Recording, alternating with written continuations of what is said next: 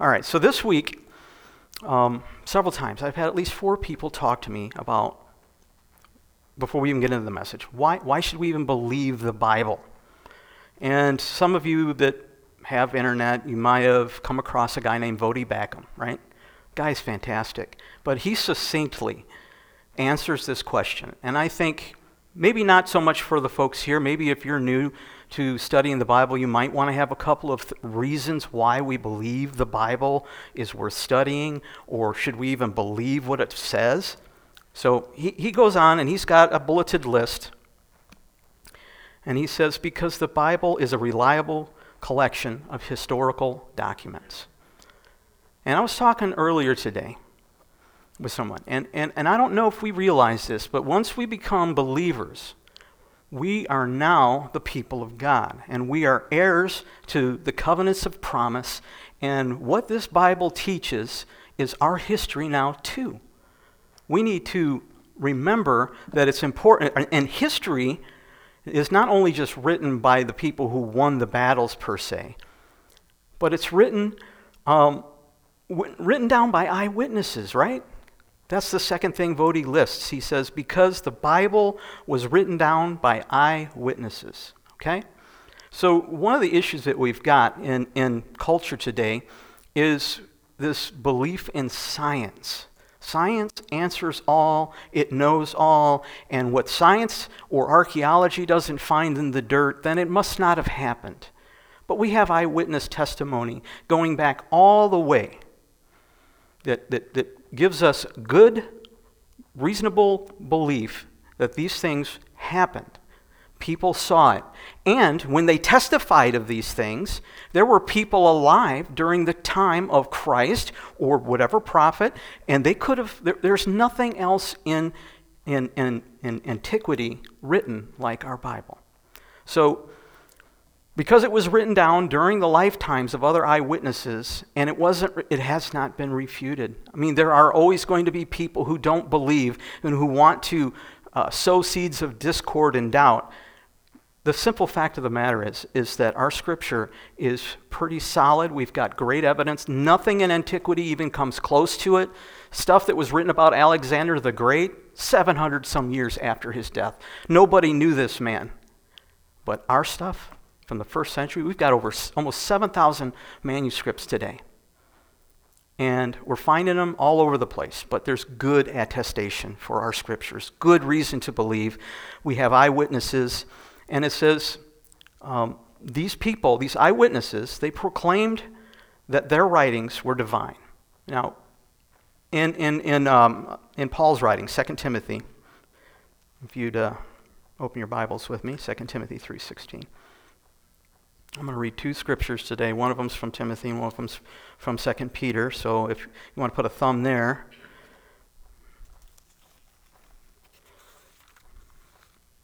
All right.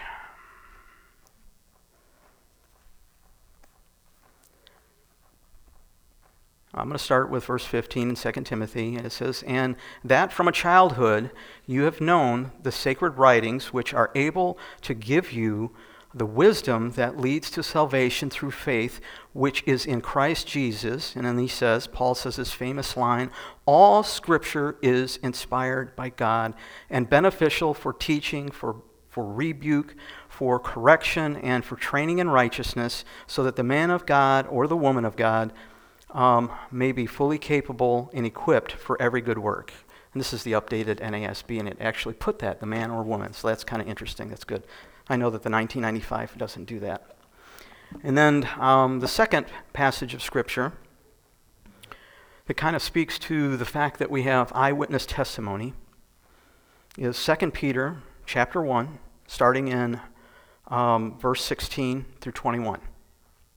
It says, For we did not follow cleverly devised tales when we made known to you the power and coming of our Lord Jesus Christ. But we were eyewitnesses of his testimony. For when we received honor and glory from God the Father, such as an utterance as this was made to him by the majestic glory, This is my beloved Son, whom I am well pleased. And we ourselves heard this utterance made from heaven when we were with him on the holy mountain. So we have a prophetic word made more sure, to which you do well to pay attention, as a lamp shining in the dark place until the day dawns and the morning star arises in your hearts. But know this first of all that no prophecy of Scripture is a matter of one's own interpretation. For no prophecy was ever made by an act of human will, but men moved by the Holy Spirit uh, spoke from God. We have a sure word when, when we read these scriptures and we try to find hope in them, we try to find instruction and correction in our lives, when we try to walk out our faith with fear and trembling, we can be sure that this word is true and that there's nothing else like it on the planet. We can be sure. So when somebody asks you for the hope that you have in your heart and you're ready to give them an answer, break out your Bible and use it. It's, it's, it's a true word of God. You can trust it. A lot of people have trouble trusting it. They, they, they sometimes wonder how is it that we can place so much faith in it? Well, our eyewitness testimony tells us today, and it has been screaming it from the rooftops, that this is Theopneustos. This is God breathed. This is for our lives each day. And if we wake up one day without reading our Bibles, then we're doing this wrong. We're walking in our faith wrong. We should be digging into the Word of God because it is the only thing that separates us from the world that we live in. It's the only thing that brings hope.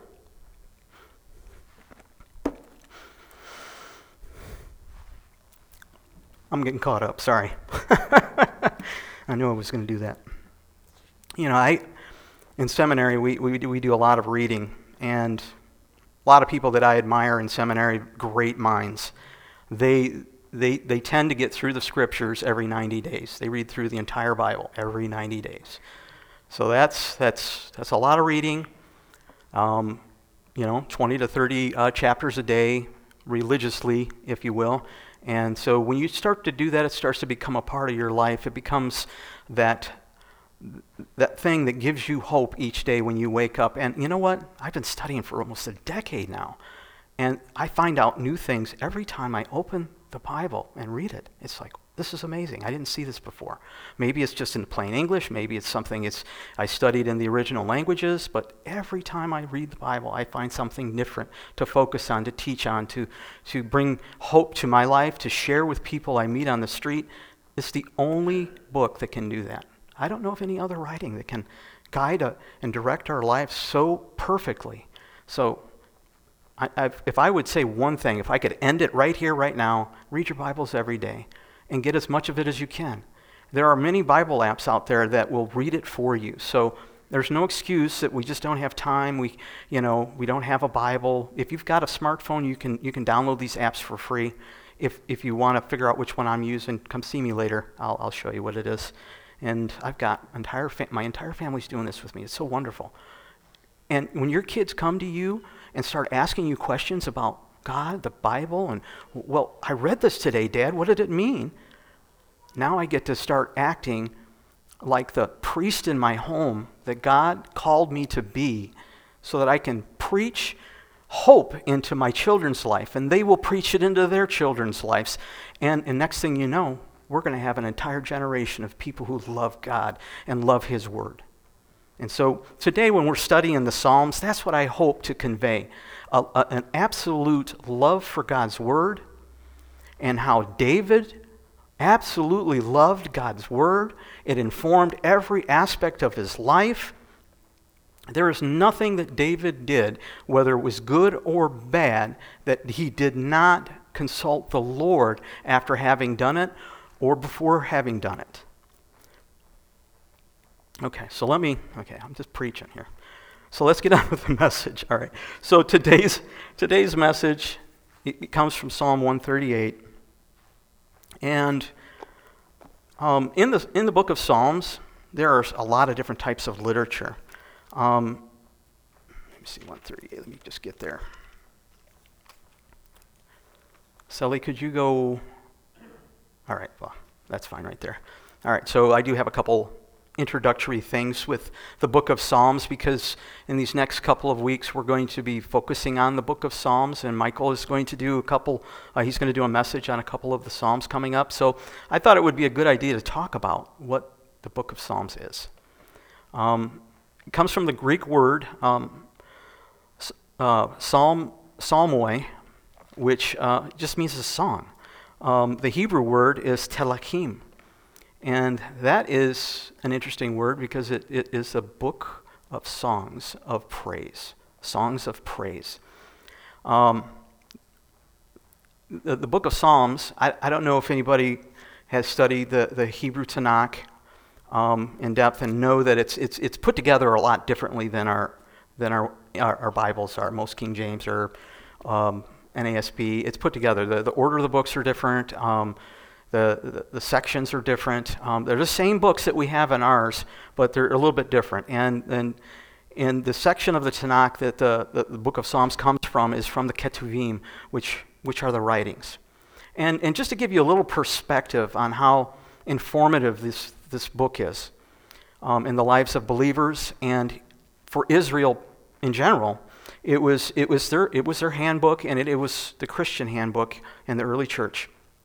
So Christ says this about the book of Psalms, um, the, well, the Tanakh and the prophets. He says in, in Luke 24, in verse 44. Now, on the road to Emmaus, we had some disciples coming home, and they were downtrodden. Our Lord had been crucified. They hadn't fully recognized that there was a resurrection, and they were moping and all of a sudden, the Lord of glory shows up walking next to these guys on the road. And they didn't recognize him at first. Some of the things that came out of his mouth, then they started to recognize him. And then it says this It says, Now he said to them, These are my words which I spoke to you while I was still with you. That all things which are written about me in the law of Moses and the prophets and the Psalms must be fulfilled. So it says a lot of things. So he opened up their minds to the Tanakh, the body of scriptures that they used, the early church. They didn't have a fully formed New Testament, they had the Tanakh, and that's what they used to preach the gospel. So I think that's interesting. I think we should be preaching the gospel from, from the entire Bible, not just parts of it. But it's interesting to know that we can preach the gospel from the Tanakh, the Hebrew Bible. and it also is like, it, it gives us some kind of a, a, an idea of the parameters of it the books of Moses, the Psalms, and the prophets. So there's no other extra biblical writings in there, apocryphal, because some of our older Bibles, um, they contained the Apocrypha, and they were more historical books to inform us of things historically, and they weren't theopneustos and given to us to be authoritative like, like our scriptures are. So I think that's important to know that it kind of bookmarks that because you know we've got these Gnostic Gospels that every once in a while somebody somebody brings that up and then they want to say, well, we've got hidden knowledge. We have got the sure Word of God. Um, and as I was saying, the uh, the book of Psalms it's it's a hymn book of Israel and of early Christians, um, and like I was talking about a little bit earlier, the, the, the, scriptures in general help us walk in our sanctification. They're not what um, uh, saves us, if you will, they're given to a saved people. Israel was called out of Egypt, they were saved by the mighty hand of God. They were brought to the mountain, not by themselves, because as Michael says, and I'm, I'm so in agreement with him, and in Exodus 12, we see that the mixed multitude, they came out of, out of Egypt with the people of God, and they were at that mountain with the people of God, and they heard the thunders and the, and the lightnings, and they heard the word of God spoken to them, and it changed them. The nations around them, they all heard it, and they trembled because Israel was, was walking in what God had promised Father Abraham long ago. Abraham died before even having been given the land, but he believed in God, and it was reckoned to him as righteousness. And so, when the people of God went into the land of Israel, there was something about that prophetic time in life where the nations around them, they all trembled. We're going to talk a little bit about that because uh, David, he, in, in, this psalm that we're getting ready to, to, to go through, he talks about the kings of the nations. And, and in the psalm that I read this morning, in Psalm 2, um, uh, it talks about how the nations and the kings are all against the Lord and against his, his people and against his son, even. I mean, it's amazing. The second psalm speaks of the son. I mean, I mean there, there, are, there are folks out there that they, they don't believe in the, inter- the eternal Son of God. They think he's a created being, they think he's an angel. Some people think he's a fraud. You know, our Jewish brethren who don't yet believe in Christ. But our, our faith, we're Judeo Christian, We, our faith comes from that understanding. Yes, Jesus is the realization of the promise to Abraham, the promise in the garden of, of, of the seed that would crush the head of the serpent, to destroy sin once and for all. Jesus is the realization of that.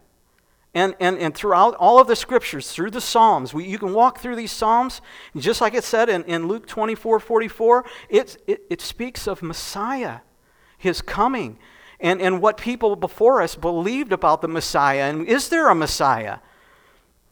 There is. I mean, they all knew it. Okay, so Paul, he, he, he writes in, in, in, Ephesians chapter 5, verse 19, chapter 5, verse 19, he says, speak, he says, Speak to one another in psalms and hymns and spiritual songs, singing and making melody with your heart to the Lord. I just, I just have to ask. I mean, for the last few weeks, I've just been waking up early in the morning, and the first thing I say out of my mouth because I've been trying to, to, to set the trajectory of my day with a, a, a, morning praise and worship of my God and Creator. He woke me up in the morning. I'm able to get up out of bed and get dressed and get ready for work. And, and before I even touch the floor, I want to say, Blessed are you, Lord God, for waking me up, for giving me breath, for giving me a beautiful family so that I can get up and I have, I have a hope in my heart from the moment I get out of my bed. And that's what the Word of God has done for me. That's why I recommend everyone start their day reading the Scriptures. If it's just a chapter a day or two, first thing in the morning, you'll get through the entire Bible in a year. Be consistent. We are more consistent with a TV show that we like to watch than we are with reading the Word of God, and it shouldn't be that way. We have gotten so used to watching TikTok or whatever it is on your smartphones that we, we don't spend time with the Word of God anymore. And then we wonder why, when things happen in our lives and we don't have, we don't have any understanding of why, how does this happen? Should we have hope? Well, David in the Psalms, and about ready to, I'm preaching again. Um, David lived a life of, of joy, of blessing, but he also had many trials and tribulations, just like we all do. I mean, I, my family's health has not been good. Praise God, I've been getting better. My wife, it seems like every time she walks out of the house, she's injured. It's, it's, it's crushing. But if I did not have the hope that's contained in this word, I would fold up and I, would, I, just, I just wouldn't be here anymore. So God gives me hope to live. He's the one that gave me breath in the first place. So give all glory to God. When you wake up in the morning, make the first thing that you say out of your mouth as, as a blessing to the Lord and thanking Him for, for the breath that you have in your lungs that morning. If you start your day off with praise and worship of the King of Kings and the Lord of Lords, your life, no matter how hard it gets, it's going to be better because He is your hope. So, the book of Psalms. Mr. Preachy here. Okay, so the book is filled with 150 of the Psalms. Um, interestingly, the breakdown, the breakdown is 73 of them were written by David um, or ascribed to him. 49 of them were anonymous. 12 of them were writ- written by Asaph. Uh, 12 of them by the sons of Korah. Two of them by Solomon. And one by Moses. And one by Ethan. So when you when you look at a book and you're getting ready to exegete, in other words, interpret what what the English is meaning to you, sometimes what you wanted, well, every time you do that, when you look at a book in the Bible, you, you want to ask yourself who wrote it, who was he talking to, what would the people that he was talking to, what are they, what are they trying to get out of this? Why, why is he even making an effort to write it down or to speak this? And so that makes it easier for you to understand what you're reading. But with the book of Psalms, it's a little bit more complicated. It was written over a large period of time, and it was written by many different authors and about many different topics and subjects and, and things of that matter. And, and, and so when you, when you look at that, you have to do a little more digging. And for anyone who doesn't study the Greek or the Hebrew or have these lexicons, maybe, maybe you have more than one Bible in the house from different translations. It's a really good idea to do that, to have and read it from different perspectives, because everybody who sits on a committee writing most of our Bibles, they've had years of training and they, ha- they know how to interpret these words and, and these idioms that are spoken in these languages. So read it from different versions and try to get an understanding of it. And so when you're coming at the book of Psalms, and I've listened to a lot of commentary this last couple of weeks as I was preparing, and, and there are some pastors that say that they didn't really learn how to preach until they started preaching through the Psalms. And so that gave me hope. And so maybe I'll get to do this more often and preach through the Psalms. okay, so Psalm 138 comes after Psalm 137, right? All right. All right. So, as I was reading through the commentaries, um, we know that this book was, I just, I just covered that, but the book was written over a long period of time. And so there were people who came together and they organized these passages and they put them in an order. How many books do we have in our Torah? Five, right? Okay. The book of Psalms was patterned after the Torah. It has five books. There are five books of Psalms. And like I said, multiple authors over large periods of time. Um, from start to finish, though, the opening Psalms are like, like Psalm 1. It's, it sets the trajectory of the entire book, five books. Blessed is the person who does not walk in the counsel of the wicked, nor stand in the path of sinners, nor sit in the seat of scoffers, but his delight is in the law of the Lord, and on his law he meditates day and night. Right? And so, our meditation on the Word of God, whether you're, you're studying from the apostolic scriptures or the Tanakh,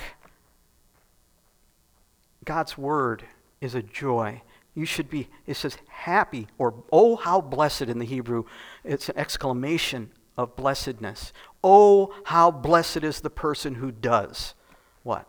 Who walks in the counsel, who walks not in the counsel of the wicked, nor stands in the path of sinners, but his delight is in the Word of God, the law of God.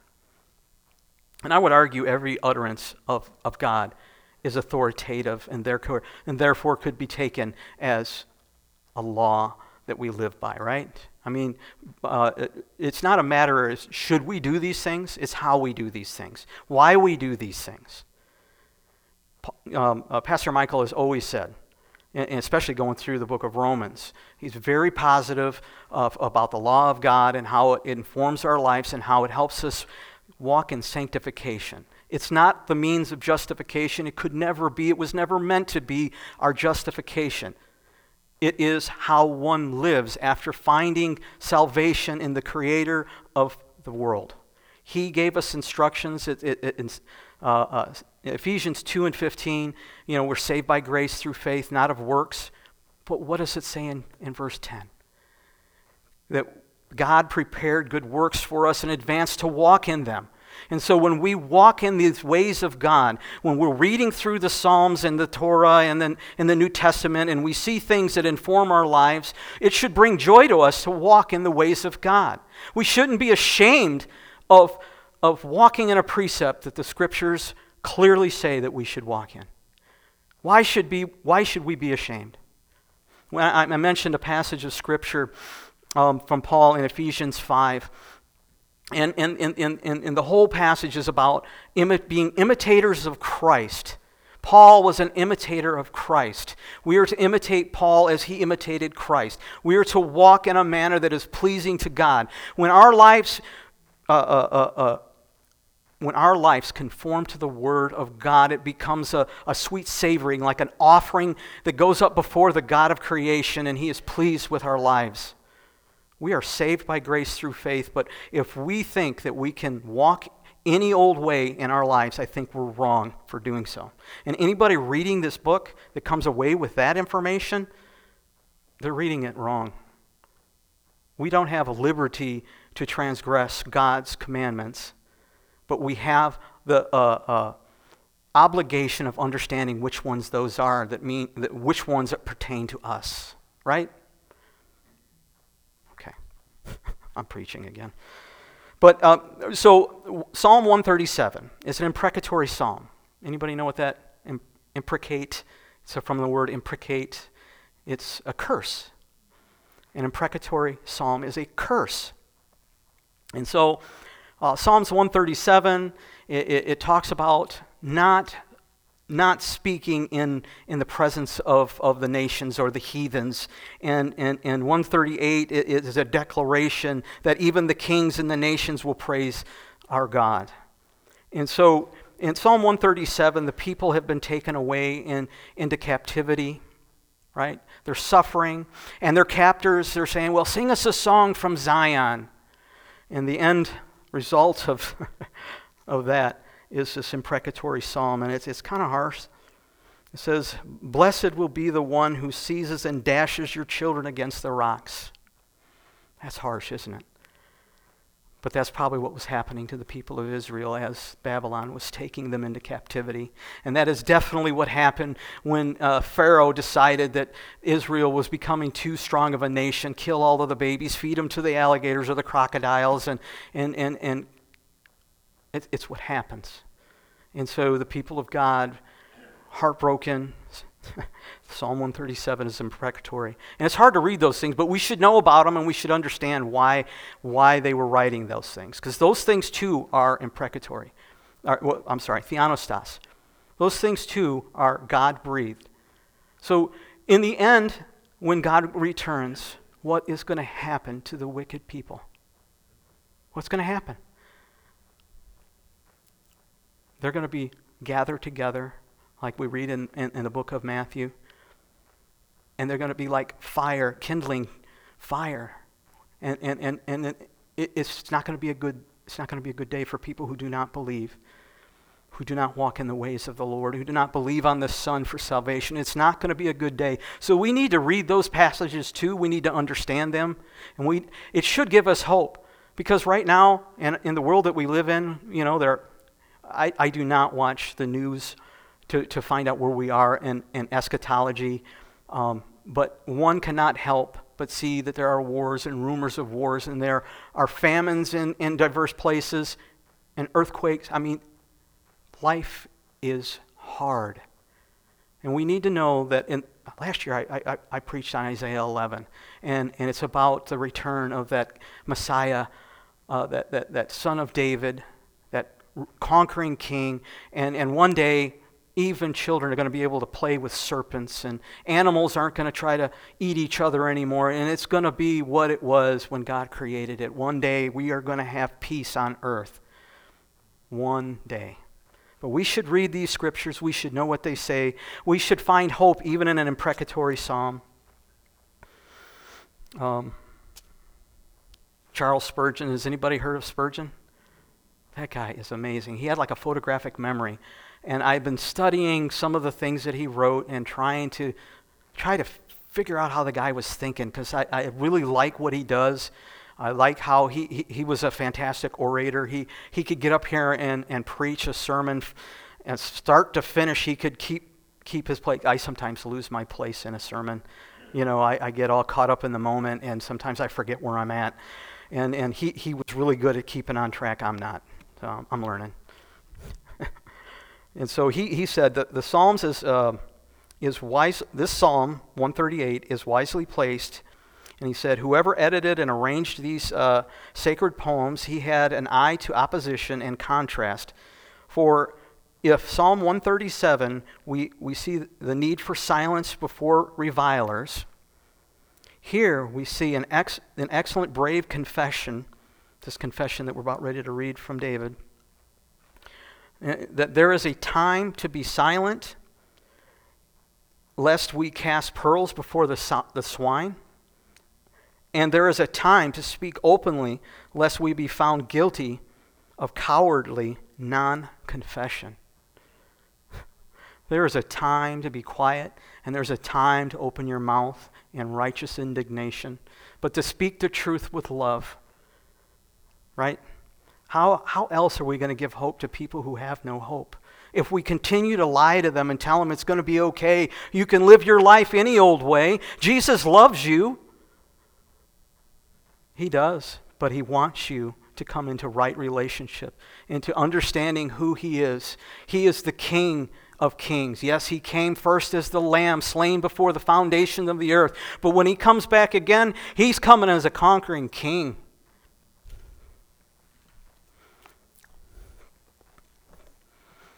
All right, let's get into this psalm. All right, Psalm Psalm 138, and I'm gonna see here. Yeah, it kind of divides it up the way I'm gonna I'm gonna I'm gonna talk through this, preach through this psalm. It starts off, I. Okay, let me let me just back up one second. So, Hebrew poetry, they use parallelisms. They say things several different ways so it, it's kind of a way to forcefully communicate an idea, forcefully communicate some ideas. And so when he says something, he says it differently three times here.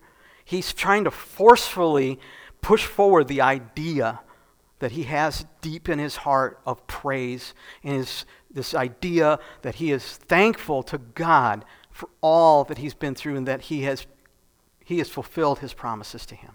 So, opening up, we're going to see a series of I, I, I. It starts off I will give thanks with all my heart. I will sing praises to you before the gods, and I will bow down towards your holy temple. When I read that first part, and I know we've taught on this before, um, Pastor Michael has mentioned it, but when a new king entered, he took, he took reign, the first thing he was supposed to do is to write a copy of the Torah for himself to study. And so when I hear this, this, this phrase from, from David, when he says, I will give thanks with all of my heart, what I hear in my, in my mind after studying the scriptures is the Shema. We hear it over and over in the New Testament. They, the, Pharisees and the Sadducees, they were trying to trip the Lord up, and they said, Good teacher, what, what's the greatest commandment? And what did our Lord say? It came from Deuteronomy 6. Hear, O Israel, the Lord is our God, the Lord is one. And you shall love the Lord your God with all your heart, and with all of your soul, and with all of your might. Isn't that what David is saying? With this open declaration of faith. I will give thanks to you with all of my heart, not with half of it. Sometimes we divide ourselves up and we only give the Lord a part of our heart.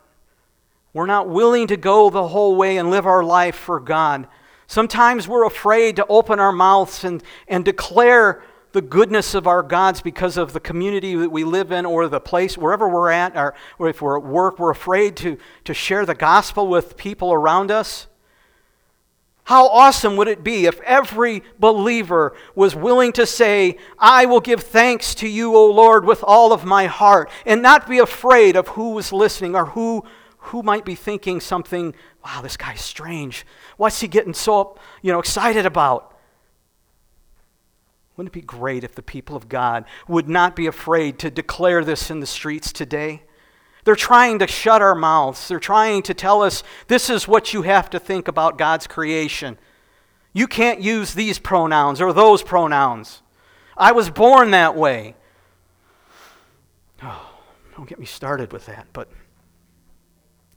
as a dad who has seven children, Six of them daughters, one of them son. I was waiting for that son many years. And a couple of my daughters are, are tough, like, like guys. But there's no mistaking that they're women of God. They're beautiful, and they were created for a purpose, just like a man was created for a purpose, and we should live in those purposes. We should find solace in the Word of God, and we should be able to say, I will praise you with all of my heart, Lord. I will sing praises before the gods. What does that mean? Before the gods? A little bit of exegesis on this passage I, I was reading from the, the Greek Septuagint. And the, the word translated for gods is angels.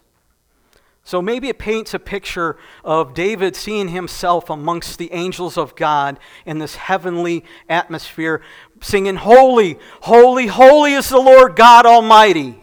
Maybe, maybe that's what we're seeing. Or maybe, maybe it's, it's like I've been talking about earlier. David is, was not ashamed of, of, of professing faith amongst the people that he lived around.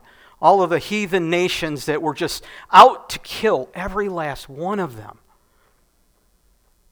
Maybe he was saying, I am not, I'm going to declare, I'm going to, I'm going to sing the praises of my God even before the nations and their gods.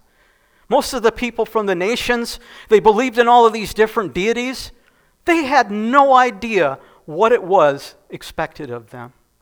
They didn't, I mean, they had law codes very similar to the law codes that we find in the Torah. Excuse me, let me get a drink. Getting all worked up.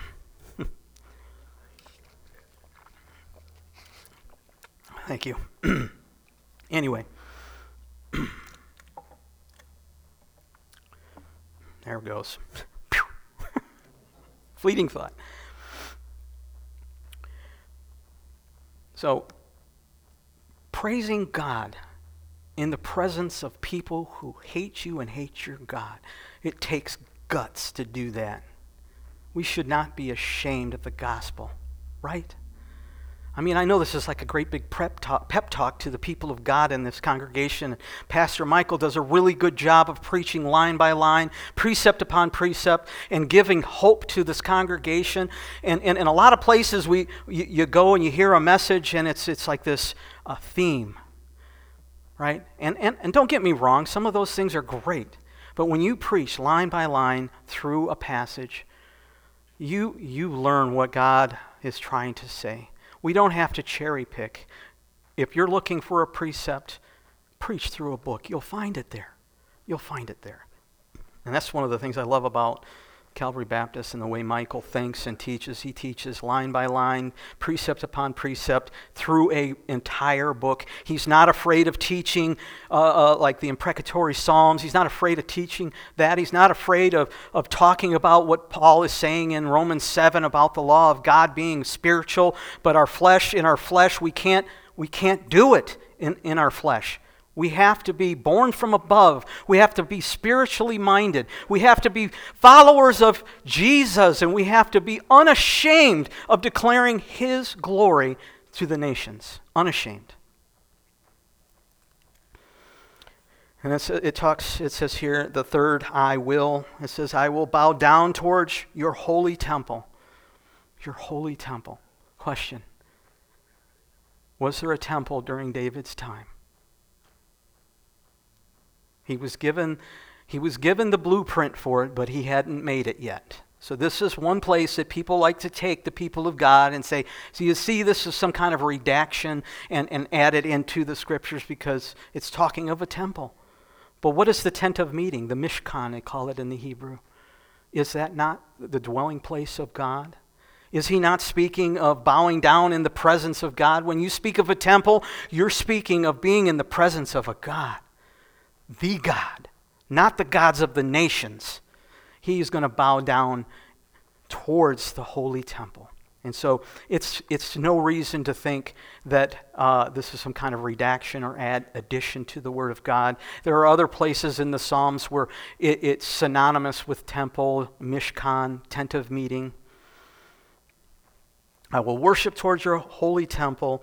Even when David was not at the temple, he recognized it was God's appointed place. God's appointed place. Are we not the temples of the living God today? Our temple was destroyed, right? The pe- you know, Israel was destroyed. Not one stone was left unturned. And Paul was trying to bring meaning to something he was teaching, and he says, Don't have any association with, with these people that worship other gods because you are the living temple of God. We are to have no association with those things. So when we when we get before God and we say, I will give thanks with all my heart, I will praise you before the gods, and I will bow down towards your holy temple. We can still do that today. We can still treat our bodies as a holy temple of God where the Holy Spirit dwells. We need to be in the presence of God. We can't survive planet Earth. I mean, we, none of us get off of this planet alive, but if we don't have the Spirit of God in our lives, we are missing an entire aspect of our faith that gets largely swept under the rug.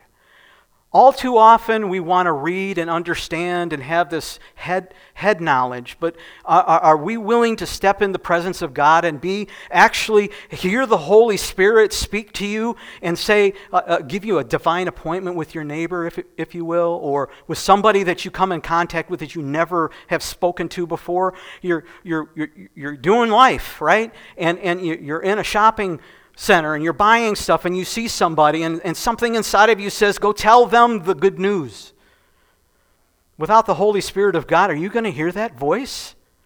Are you just going to, I read, I read the word, I, I, I got to hide it in my heart.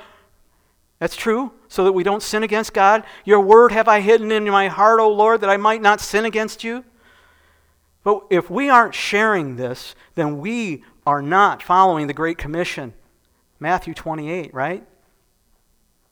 Go into all the nations. You can't do that without the Holy Spirit in your life. You can't have the Holy Spirit in your life if you don't have this relationship with God, if you don't believe in the Son, and if you're not studying your Word, because you're not going to know Him. Because that's how we understand who God is today. We read His Word, we hide it in our hearts, and then we share it with people we love, with people we don't know. And we, we are doing this wrong if we're not sharing this People are perishing without hope.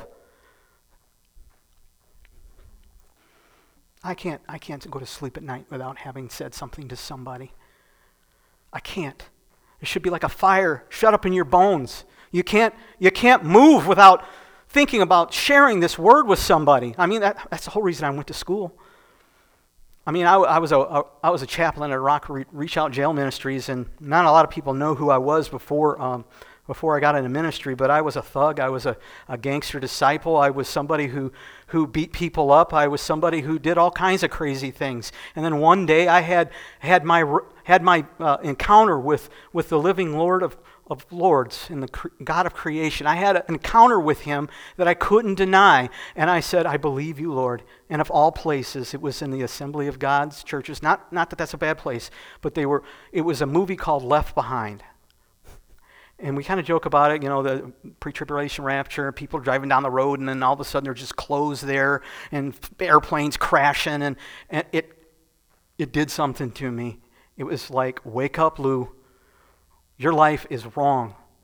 You're living for all the wrong things. You're doing all the wrong things. Your family is a family of faith. What are you doing? My mom prayed for me all the time. Oh my goodness, if it wasn't for the prayers of my family, I don't know where I would have been. To, I, I didn't know where would I be today. Seven out of ten of my friends either wound up in prison or shot dead.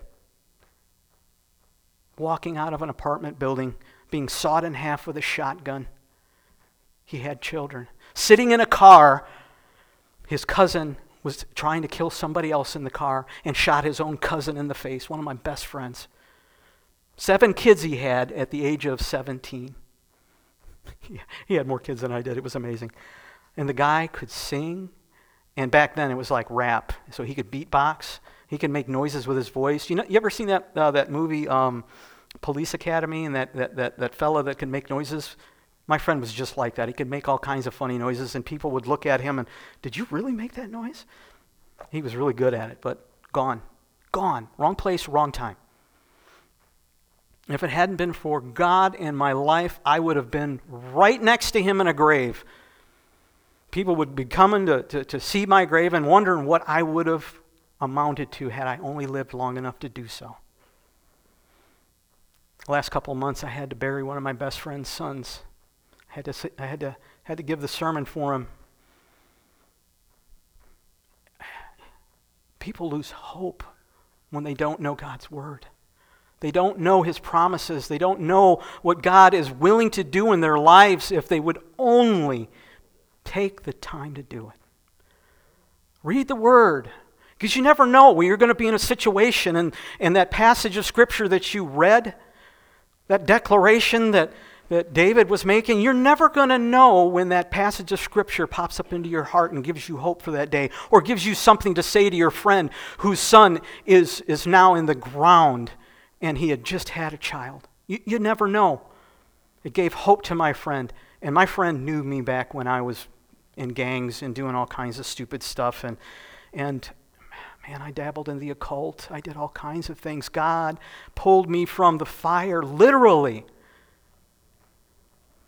If I had died in that state, I would not have gone to be with him.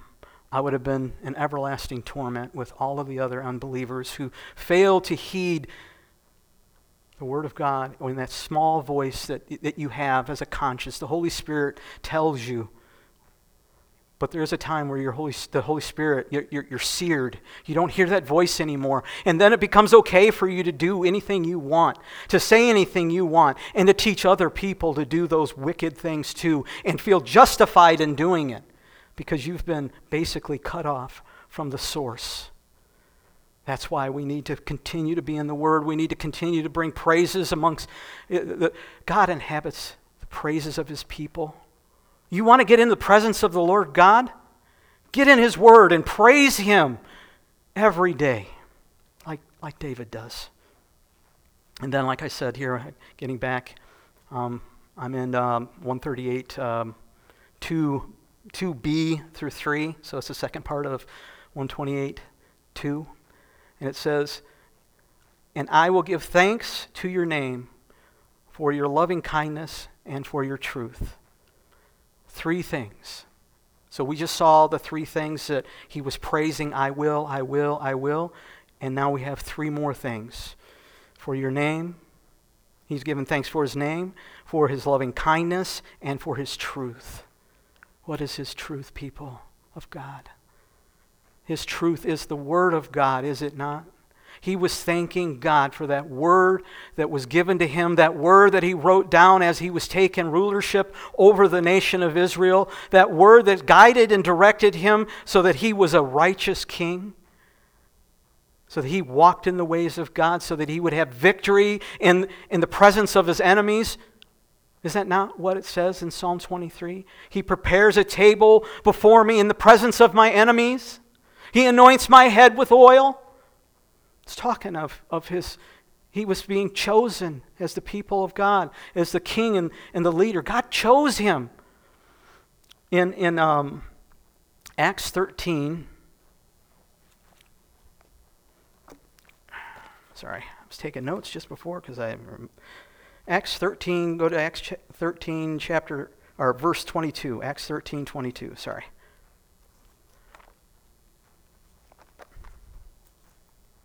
All right.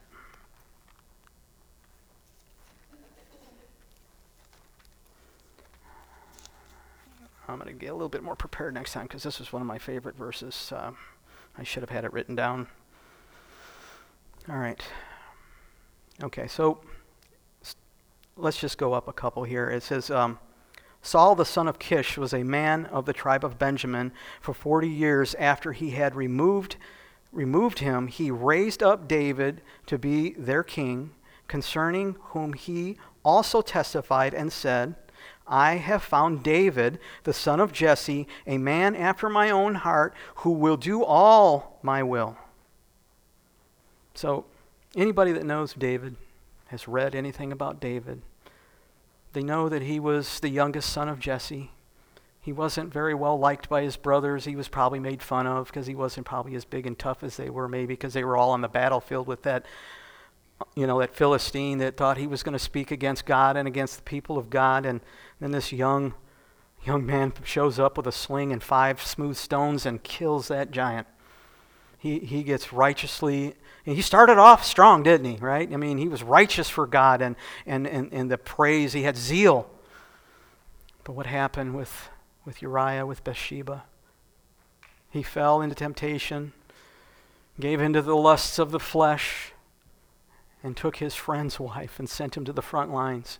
So he committed adultery and he murdered his friend. How on earth is this man a king, a person after God's own heart? How? He was repentant. He loved God. He wanted to do the will of God. But like everyone in this room, we, we sometimes stumble, we fumble, we regroup. Paul says, All have sinned and fallen short of the glory of God. Thank God for the grace of God that, that saves us all. It also echoes in, in 1 Samuel 13, 14 through 15 when Saul defeated the nations, God told him, Don't take anything from amongst them. Nothing. Nothing. But Saul's flesh overcame him. He took the best of everything there and thought, Oh, I'm just going to bring an offering to the Lord. It's going to be okay. He requires obedience, not sacrifice. Isn't that what he said? obedience to his word. God will destroy all of your enemies if you just obey him and you walk in his ways. We don't need to be big and strong. We don't need to be mighty. We just need to know the mighty God because he will destroy the wicked someday. Okay. All right. Can you um, move the slide up one more? Oh. Okay. Sorry, I missed part of this here.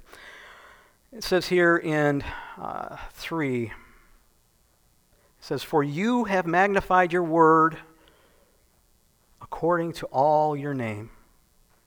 Another way of saying that would be, For your promises are backed by all honor of the name of your name. So when in Hebrews 6 and 13, the name of God, it's, it's it's his character, right? His promises are eternal, they're everlasting, they, they can't be taken back.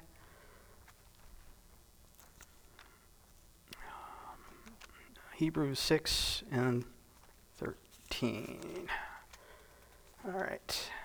It says here, For when God made the, the promise to Abraham, since he could swear an oath by no greater he swore by himself, saying, Indeed, I will greatly bless you, and I will greatly multiply you. And so, having uh, patiently waited, he obtained the promise for the people.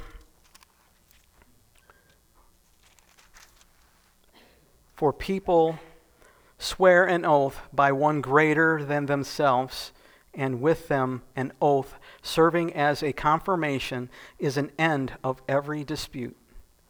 There was no other name. There is no other name by which man can be saved. Every knee will bow, every tongue will confess that Christ is Lord. His promises are forever to the people of God. It says here in Isaiah 42 and 21, it says, The Lord was pleased with his for his righteous sake to make the law great and glorious. And it says in Psalm 140, it says, Surely the righteous will give thanks to your name, the upright will dwell in your presence. Praise be to God. Let's get in his presence today. Okay. It says here, On that day I called, you answered me. You made me bold with strength in my soul. You know, sometimes we don't get an answer right away when we pray, right? I mean, I pray all the time, and sometimes it just seems like I, I'm not hearing the answer yet. Sometimes the answer is no, right? You know, when you're praying for something fervently and, and you're not omniscient, you, you, you don't know all things, but you, you're asking for something, and the answer is no. So sometimes we have to, we have to accept that no. Uh, okay, so it says here, uh, what I wrote down, it says David also had very practical reasons to praise and thank God. The Lord had answered and rescued him many times. And when David, David's strength failed him, God made him bold with strength. When I read that, I, I, I automatically think about its time. He, he had already been anointed. God had anointed him as the new king, but Saul was not gone yet. And it was this horrible game of hide and seek with Saul because he wanted to kill David so badly. And, and, and David was a righteous man. Several times he could have taken Saul's life, but he was too, he was also anointed. So his reverence for God, he said, let God deal with, with Saul. He will deal with him. I will not touch God's anointed. He had a reverence for God, even though the man was trying to kill him. Made him bold. I mean, he, he cut off pieces of his garment. Saul didn't even know he was there. And it says here, um, we notice an important pattern in, in the reasons why David gave for his praises. It is important to praise God for who he is, even more than for what he has done for us. Wow. I just praise you for who you are, Lord. Sometimes when you're going through a storm and somebody you love is suffering, it happens to me all, all the time. I live, I live this life. I live this life. You just have to give praise before who He is, not for what you've been given or what you think you have coming. Even if I have nothing but the clothes on my back, let it always be said that I give you praise, O God. It says here, when it says he made me bold, the psalmist uses this remarkable expression in saying that uh, the Lord had made him bold, or as the word is literally proud. Are you proud to be a believer? Or are you ashamed to name the name of Jesus, Yeshua is his Hebrew name? I find so much in that name. The Hebrew, Hebrew names are short sentences, right? They, they say something, they communicate something. The word Yeshua when you say that, you're declaring that Yah is salvation. He's my Savior. We don't really know how to pronounce the, the tetragrammaton, Yud He Vav He. Some say Jehovah, some say Jehovah, some say Yahweh. We don't really know. We know that Yah is a short form of that name, so I feel comfortable saying that. It's not like I have a problem with sacred names. I don't. Jesus is sacred. I say it all the time. I just, when I say Yeshua, sometimes I'm slipping up. I Jesus, Yeshua interchangeably. I, I, when I say it, I just feel like I'm declaring, You are my Savior. You are my Savior, my only hope. Kind of like uh, when um, Princess Leia was talking to R2D2. Save us, Obi Wan. You're our only hope. Sorry. There's a moment of, of laughter. I've been too heavy all the sermon. Um, Okay, so it says here, all the kings of the earth will give thanks to you, O Lord, when they have heard the words of your mouth. And when they will sing, the, sing of your ways and the ways of the Lord, for great is the glory of the Lord. For though the Lord is exalted, yet he regards the lowly, but the haughty he knows from afar. Hmm. Several things jump out at me he says, When they have heard the words of your mouth, the kings will give glory. If we have shut our mouths, if we refuse to share the gospel with people we know and we don't know, how will they know that they need to give glory to the King of Kings and Lord of Lords if we are keeping our mouths shut? Open your mouths, people of God, and share the good news with everyone when the Lord was coming into Jerusalem before that triumphant victory over, over death, they were saying, Hosanna, Hosanna in the highest. Save us, son of David. And what did the, the Pharisees and them? Oh, you must stop them. Don't let them say that. What did the Lord say? The rocks would cry out if they don't. Don't let a rock cry out and give praises to the God of creation. He gave you the gift of His Word, His Holy Spirit. You study His Word daily. Share the gospel with everyone you know. You don't know when that day comes for somebody, when he's going to be called from this world. We don't know. We could be the last person to talk to them, and we didn't share the gospel with them. Why? What are we ashamed of? It says here that the kings of the world, all of these people that are in high places that would probably not even talk to somebody like me, maybe, but someday somebody's going to reach them with the gospel, and they are going to give praise to the King of Kings. And they will sing of the ways of the Lord, for great is the glory of the Lord. For though the Lord is exalted, yet he regards the lowly. Pastor Michael did an incredible book and a teaching on uh, the Beatitudes in Matthew. The lowly, they are the poor, uh, poor in spirit, those who mourn. Um, it says, Blessed are the gentle, for they shall inherit the earth. Blessed are those who hunger and thirst for righteousness' sake, for they shall be satisfied. Blessed are the merciful, for they shall receive mercy. Blessed are the pure in heart, for they shall see God. Oh, I want to see God. I just, oh man. And blessed are those who have been persecuted for the sake of righteousness.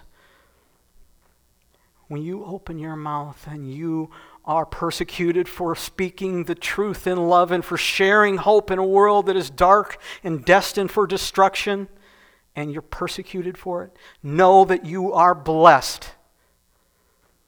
And if that's not enough, I don't know what it's going to take to fire us up, church. Don't be ashamed. Even if they persecute us, we have blessings before our God. And blessed are you when people insult you and persecute you and falsely say all kinds of evil against you because of me. Then Jesus said, Rejoice and be glad, for your reward in heaven is great. For in the same that day, when I'm in front of my Lord, I hope I get that well done, good and faithful son or servant. I hope I get that. I'm, I'm striving for that. All He's done for me in my life, He saved me. He brought me out of darkness. He gave me the ability to think. I dropped out of high school when I was 15. I started a family. I was so crazy. I couldn't read very well.